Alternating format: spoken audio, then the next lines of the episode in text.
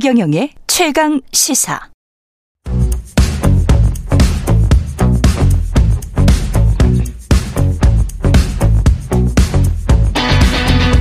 심리로 들여다보는 세상 이야기.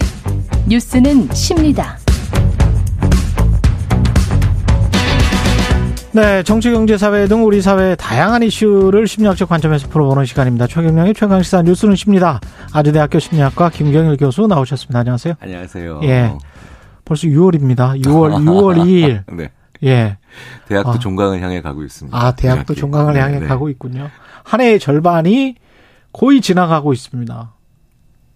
네, 그죠? 어. 원래 그래서 네. 어, 5월 중순부터 한 한 달 동안 시간이 빨리 가죠. 아, 그래요? 왜냐하면 절반 반환점이라는 지점이 보이니까. 음, 또 7월부터 잘 안 갑니다. 7월부터 또 잘 안 갈까요? 왜냐하면 12월이라고 하는 예. 또 어, 심리적 종착역이 또 많이 남았기 때문에. 이 매일 하는 데일리 프로그램은 근데 시간이 정말 잘 가는 거는 같아요. 네. 방송 일 하시는 특히 그리고 그거 있지 않습니까? 일반적으로 왜 50대면 50km로 가고 60대면 60km로 가고 시간이 70대면 70km, 20대는 20km 뭐 아주 느리게 가고 10대는 10km 이거 네, 맞습니까 이거? 그건 뭐 심리학 실험, 심리학 네. 연구에서 뭐 아주 안정적으로 관찰되는 현상이고요. 아주 안정적으로 네, 맞구나. 네, 네. 근데 되게 재밌는 건 아. 그래서 세대 차이가 거기서 나오는 거죠. 예. 왜냐하면 시간이 얼마 없으면 예. 야 이거 잘해서 좋은 거 가지자 이런 메시지보다 예. 어, 야 이거 잘못하면 큰일 나 시간이 그렇지. 없으면 그렇게 생각하죠. 그렇죠. 근데 시간이 좀 많으면 이거 음. 잘해서 좋은 거 가져야지 이렇게 생각하죠. 그렇죠. 그러니까 나이가 더 드신 분들은 뭐 자녀나 아니면 후, 후배 세대들한테 너 이렇게 되면 큰일 난다고 얘기하잖아요. 보수적으로 네네. 뭐든지 좀 지키려고 하는 그렇죠. 관점. 네네. 투자에서도 제가 경영학에서 배운 것도 나이에 따라서 투자의 리스크 테이킹이라고 해야죠. 그러니까 기회나 위험을 받아들이는 정도가 나이가 어리면 어릴수록 훨씬 더 어그레시브하게 공격적으로 해도 상관없다. 이렇게 이야기하시는 분들이 뭐 있더라고요. 상관없다까지는 네. 모르겠지만 네. 뭐 돈은 다 소중하니까 그렇죠. 어쨌든 상관 안 하는 건 분명하죠. 그렇죠. 다시 일어설 시간이 있으니까. 네네. 그래서 네. 그래서 젊은 세대를 조심시키는 그런 언어나 아니면 너무 지나치게 네. 실패할까를 걱정하게 만드는 사회는 사실 미래를 굉장히 망치고 있는 걸 수도 있죠. 일본이 그래, 그래가지고 네, 네. 벤처 기업이 잘 활성화가 안 네. 돼서 그랬었거든요. 근데 우리는 또 점점 닮아가고 있는 것 같아서 좀 걱정이긴 한데 그러면 지금 6월이면 올해 2023년은 뭐 1월부터 5월까지 내가 망했다라고 치면 네, 뭔가 복구할 네, 네. 이 뭐가 있습니까? 음. 희망을 그- 가질 수 있습니까? 그 이제 네. 왜 연초든 연말이든 아니면 중간이든 아, 정말 아무것도 한 거 없이 진짜 시간 갔다. 네. 라고 하는 분들의 특징이 바로 뭐냐면 1년이 정말 빨리 갔다고 얘기하시잖아요. 그렇죠. 근데 그분들이 한 달이나 한 주는 되게 느리게 가요.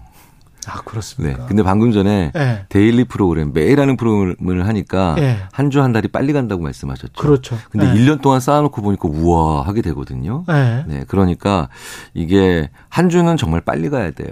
한 달도 빨리 가야 되고 그리고 어. 1년은 지나고 보면 대단히 많이 큰 길을 걸어와야 되는데 한주한 달은 느리게 가는데 지겹고 느리게 가는데 1년은 빨리 간다는 건 방금 전에 말씀하신 그 말씀에 이미 대답이 있죠. 루틴이 아. 없어서 그래요. 아 루틴이, 루틴이 없어서. 없어서. 네, 네. 작은 거라도 루틴이 있어야 돼요. 루틴이 있는 게 좋은 거군요. 네, 그럼요. 그러니까 네. 매일 조금씩 뭐 한다. 예. 이런 게 쌓이면서 결국은 그, 어, 인간이 그걸 쌓아가서 왜 그, 있지 않습니까? 왜 예. 정말 티끌모아 태산이라고 하는데, 음. 어, 작은 것들이 쌓여서 큰 결과 만들잖아요. 예. 우리가 위대한 사람들과 주위에 보면 또 대단한 분들도 모두 예외 없이 작은 거 많이 쌓아가지고 큰 거 만드신 분들이잖아요. 그렇죠. 그래서 루틴을 오늘부터 만들자. 아, 루틴을. 네, 오늘부터 만들자. 대신 루틴이기 때문에 절대 첫날 무리하시면 안 되죠. 아, 운동이랑 똑같죠. 예. 네, 똑같죠. 그래서 하나씩, 두 개씩, 세 개씩 이렇게 조금씩 늘려가는 루틴. 네, 이렇게 하시면 됩니다. 지금 생각해 보니까 성인이 되고 나서는 그런 생각을 못 했는데 곰곰이 생각해 보니까 중고등학교 때 공부 잘했던 친구들이 루틴이 항상 있었던 것 같긴 해요. 네 네. 고통스러운 루틴이 아니라 어. 되게 사소해 보이고 심지어는 소심해 보이는 것으로부터 출발한 루틴인데 루틴들이에요. 예를 들어서 뭐? 예를 들어서 네. 어, 만약에 공부를 아주 잘하는 친구가 있었는데 저도 이렇게 보니까 네. 제2외국어 과목이 추가됐잖아요 예전에. 그랬죠. 네, 그러니까 저희 학교에서는 일본어를 일본어 하셨어요? 예. 오늘부터 일본어를 정복한다. 요게 이제 공부 못하게 되는 좌절의 지름길이죠. 아, 머리 오- 딱 싸매고. 예, 오늘부터 네네. 필승 네네. 이거. 예. 학력고사까지 예전에 학력고사였으니까 네. 2년 반 1년 반 남았으니까 오늘부터 어, 일본어 단어 3개 외울 거다. 이러더라고요. 아, 그게 그 제가 친구는 옆에서 야 30개도 아니고 3개. 세 개. 이런 이런 소심한 놈 제가 그랬는데 예. 근데 그 친구는 3개씩 하니까 너무 루틴하기 쉽죠. 거북이네, 거북이. 네. 그러니까 꾸준히 이제 걸어가네. 3주 예. 아니 일주일 정도 지르니까 하루에 3개가 너무 쉬우니까 네. 매일 하는데 어려움이 없는데 다음 주쯤 되니까 한 5개로 늘리고요. 아. 또 그다음에 또 그 다섯 개도 어렵지 않으니까 또 조금 늘리더라고요. 그러니까 그 친구는 뭐 당연히 일본어 시험 만점 맞았는데 음. 어그 친구는 루틴의 힘 그러니까 약간 이게 뭐냐면 어, 인간의 행동의 복리 같은 거예요. 아, 인간의 행동의 복리. 네, 네. 그렇군요. 그러니까 처음에는 자기가 수용하기 아주 쉽게 목표를 잡는 것, 구체적인 목표를 하루 daily 목표를 아주 네. 짧게 잡는 것. 그렇죠. 그렇게 시작하셔야 돼요. 그렇군요. 네, 네. 그렇게 되면은 한 달만 지나도 그래도 꽤는 하거든요. 그러면 아, 그래도 내가 요만큼이라도 하네. 네. 라고 생각하면서 한 게 보이거든요. 그 아주 의지가 박약하다. 네, 네. 그런 사람도 이렇게 하면 됩니까? 그렇죠. 의지, 어, 우- 이 테- 그 플로리다 대학의 로이 바우마이스터라는 교수가 예. 의지력의 재발견이라는 책으로 굉장히 유명한데 예. 네, 의지력의 재발견입니다. 음. 네. 어, 그런데 거기서 인간에게 절대 믿어선 안 되는 게 자신의 의지다. 그렇죠. 네. 예. 왜냐하면 의지는요 정신적인 거잖아요. 예. 배고플 때 없어지고요, 음. 화날 때 없어지고요, 맞아요. 잠 못 잤을 때 없어지고요, 예. 슬플 때 없어집니다. 음. 그러니까 인간이 조금만 신체적인 상태나 다른 감정적인 상태가 안 좋아지면 의지력은 너무 쉽게 사라지거든요. 그러네. 네. 아. 그리고 의지력은 또 총량이라는 게 있어서 내가 이걸 하겠다, 공부를 하겠다라는 의지력이 예. 어, 예를 들어서 친구가 자꾸 시비 거는데 아, 내가 좀막 참아요. 싸우면 안 되니까. 음. 그 의지력이 사실 여기 공부에다 쓸 의지력이에요. 음. 그래서 쓸데없이 바쁜 분들, 그 다음에, 어, 예를 들어서 하는 거 없이 그냥 그저 그냥 어, 정신없이 바쁜 분들이 이런 새로운 결심이나 아니면 올해 초에 세웠던 계획들을 실천 못 하시는 게 의지력이 없어져서 그래요. 의지력이 없어져서 원래 의지력이 없는 게 아니라 아. 의지력이 없어져서. 음. 네네. 그러면 의지력이 계속 샘솟음할 수 있게 어떤 외부적 내부적 자극을 줘야 되나요? 어떻게 해야 되나요? 의지력 이제 먼저 새로 좀 시작을 하기 위해서 좀 네. 의지를 가져보자라고 의지를 했을 때, 가져보자. 자 그러니까 좀 새로 시작하자. 예. 그럼 제가 꼭 드릴 말씀 있어요. 그러니까 당분간 그걸 안 해야 돼요. 그렇군요. 네네. 그 심지어는 고3 학생들한테도 아, 용청수가 폭발하듯이 만들어야 네, 되는 네, 거구나, 이게. 그러니까 지금 네. 6월이잖아요. 예. 어, 모의고사 같은 거 잘 못 봤다고, 막 올해 망했다고, 네. 막 이런데도 그래도 다시 시작하자라고 하면, 예. 자 바로 공부해 이러면 절대 안 돼요. 술 한 잔 먹고 시작해야 되는 뭐 고3 학생들은 안 되겠지만 재수생 같은 경우는 먹어도 되지 예, 않나요? 같은 경우. 네. 예, 일단. 저 같으면은 근데 저는 주위에 이렇게 조언해 드려서 어꽤 저기 뭐냐 효과가 있었다고 고맙다는 예. 인사도 많이 들었는데 하루 정도 완벽히 놀아야 돼요. 완벽히 놀아 버려라. 네네 아, 하루 정도 완전히 쉬거나 완벽히 놀거나 하여튼 어쨌든 내가 다시 해야 될 걸 일정 기간 동안 음. 일정 기간 동안 만약에 근데 만약에 지금 2월 달이고 재수가 결정됐다 예. 그러면 심지어는 한 일주일 정도 완전히 놀아줘야 놀아도. 돼요. 놀아줘야 돼요. 왜냐하면 그 전에 좌절했잖아요. 그렇죠. 그러니까 다시 할 생각이 있다는 뜻이잖아요. 그렇죠. 네네. 그러면 예. 새로 시작하기 전에 반드시 일정 기간 동안은 그걸 안 하는 그런 잠시 동안의 지혜가 필요합니다. 그렇군요. 네. 늦었다고 생각할 때가 가장 빠르다 뭐 이런 말을 하지 않습니까? 뭐 이- 또 어떤 분은 또 늦었다고 생각할 때가 진짜 늦은 지- 거다. 진짜 늦은 거다. 라고 예. 생각하는데 예. 사실은 어 그렇게 말씀하시는 양쪽 다 어, 자기 일리가 있는 말씀들이죠. 음. 그런데 그게 미련이냐 음. 아니면 단순히 쫓기는 아니면 강박감이냐 이걸 구분해 볼 필요가 있죠. 음.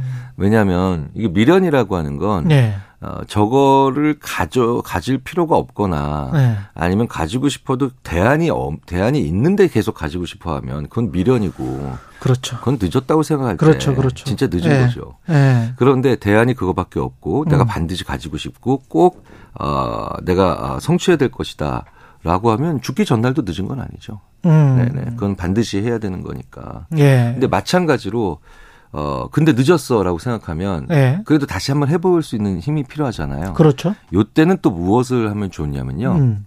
아 지금 남은 걸 못한 걸 틀린 걸 뭐 내가 실패한 걸 생각하니까 너무 늦었다는 생각이 잘 들거든요. 예. 내가 확실히 알고 있는 거, 음. 내가 가지고 있는 능력은 어디까지인가. 그래서 내가 해놓은 거를 먼저 자- 잠깐 찬찬히 돌아봐서 그걸 적어야 돼요.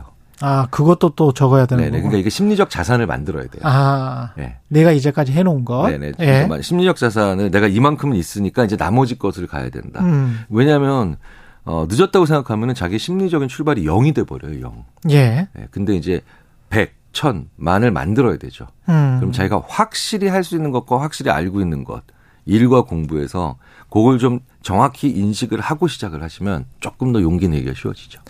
이것도 한번 메모를 우리가 해볼게요. 지난번에 김경일 교수님의 어록을 메모를 지금 해보면 자잘하게 쪼개서 루틴을 네. 세워라. 네. 자잘하게 일단 쪼개야 된다. 나쁜 습관은 뭐 그거를 없애려고 하지 말고 좋은 습관으로 덮어라. 음, 음, 음, 네, 네. 예, 이런 이야기를 하셨는데 지금 6월에 올해 초반에 초중반에 망했어라고 음, 네, 생각하시는 분들에게 6월부터 다시 시작이야 라고 어 어떤 힘을 낼 수 있는 말 조언 같은 게 있을까요? 제가 그- 이렇게 네. 얘기합니다. 야, 원래 진짜 시작은 7월 1일부터야. 진짜 시작은 7월 네, 1일부터야. 네, 네. 그러면서 제가 왜 네. 그런 줄 알아? 이게 말도 안 되지만 이런 이유를 갖다 붙여줘요. 네. 너왜 그런 줄 알아? 네. 미국이나 다른 네. 나라에서 상당 부분은 9월이 첫 학기야. 그렇지 9월이 첫 학기지. 네, 네. 그렇지. 그래서 7월이면 워밍업이지. 그렇죠. 예. 그러니까 굉장히 많은 일들이 좀 놀고 시작하는 거죠. 네, 1월 예. 1일부터 12월 31일 단위로 움직이는 것 같지만 예. 사실은 다른 잣대로 1년이 움직이는 게 되게 많아요. 그렇죠. 회계년도 다 달라. 네, 네. 예. 12월 12월 회계년도에 익숙해질 필요가 없어요. 우리가. 그렇죠. 예. 그 왜 예전에 그 어, 어떤 분이 이러시더라고요. 몇 살이야? 그랬더니 네. 44이신데요. 지금부터 10년이 딱 좋아. 이런 얘기 하시는 분이 있는데 이게 들으면서 그냥 위안이 된다라는 게 아니라 예. 그러니까 다시 하고 싶은 생각이 들잖아요. 음. 다시 하고 싶은 생각이 드- 드니까 시간의 잣대를 다시 한번 예, 아, 이거 7월 1일부터 시작이야. 내년 음. 7월 1일까지. 그러니까 음. 올해 7월 1일부터 12월 31일로 하면 6개월 까먹은 것처럼 느껴지죠. 근데 다시 한번 7월 1일부터 내년 6월 30일까지 이렇게 한번 시간의 잣대를 옮겨서 해보는 것도 좋습니다. 근데 제가 나이 들어서 40이 훨씬 넘어서 공부 좀 심각한 공부를 해서 느끼는 건데 진짜 공부는 젊었을 때 해야 되지 않을까라는 생각은 하거든요. 그래서 근데 젊은 친구들이 자신이 젊을 때가 얼마나 그게 좋은 시절인지 그걸 잘 모르는 경향이 있긴 있어요. 그러다 어. 시간 낭비하는 경우. 요거 이제 조금 더 말씀하시면 이제 아 이제 이제 꼰대라고 예. 놀림받으실 수 있는데 맞습니다. 사실 원래 인간이 예. 젊었을 때 시간의 소중함을 모른다라고 많이 얘기하지만 예. 나이 들어도 욕심의 허망함을 모르잖아요. 네. 욕심의 허망함을 모른다. 네. 그래서 젊었을 때 하고 싶은 것도 많고 네. 놀고 싶은 것도 많고 사실은 저는 또 이런 생각도 해봅니다. 젊었을 때 다시 20대로 돌아간다면 예. 아, 공부 더 열심히 해야지라는 생각도 들지만 어떤 날은 그때 못 논 걸 내가 다 놀아야 되는데 라는 그- 생각도 들어요. 그렇죠, 그렇죠. 네, 네. 예. 그러니까 시간의 소중함을 모른다라고 음. 생각하지 말고 한번 이렇게 바꿔보는 거죠. 하고 싶은 게 너무 많으니 음. 하나의 투자를 많이 못한다. 아. 라고 생각을 좀 해보면은 그렇군요. 어, 생각을 많이 해볼 수가 있죠. 그러면 네. 어 이게 어 이도저도 아닌 날들이 너무 많아요. 젊었을 때. 그래, 맞아, 맞아. 네, 네, 이도저도 아닌 그냥 날들이. 허투루 보내는 시간이 너무 많지. 네, 네, 네. 그러니까 옆에서 이렇게 얘기해 주시면 좋습니다. 야, 오늘 환, 오늘은 놀기만 하고 내일은 공부만 하고 뭐 이런 식으로 하루하루는 아. 확실하게 제목을 정해놓은 하루의 제목을 정해놓는 게 또 좋은 짝골, 짝골. 있어요. 네, 홀짝홀짝.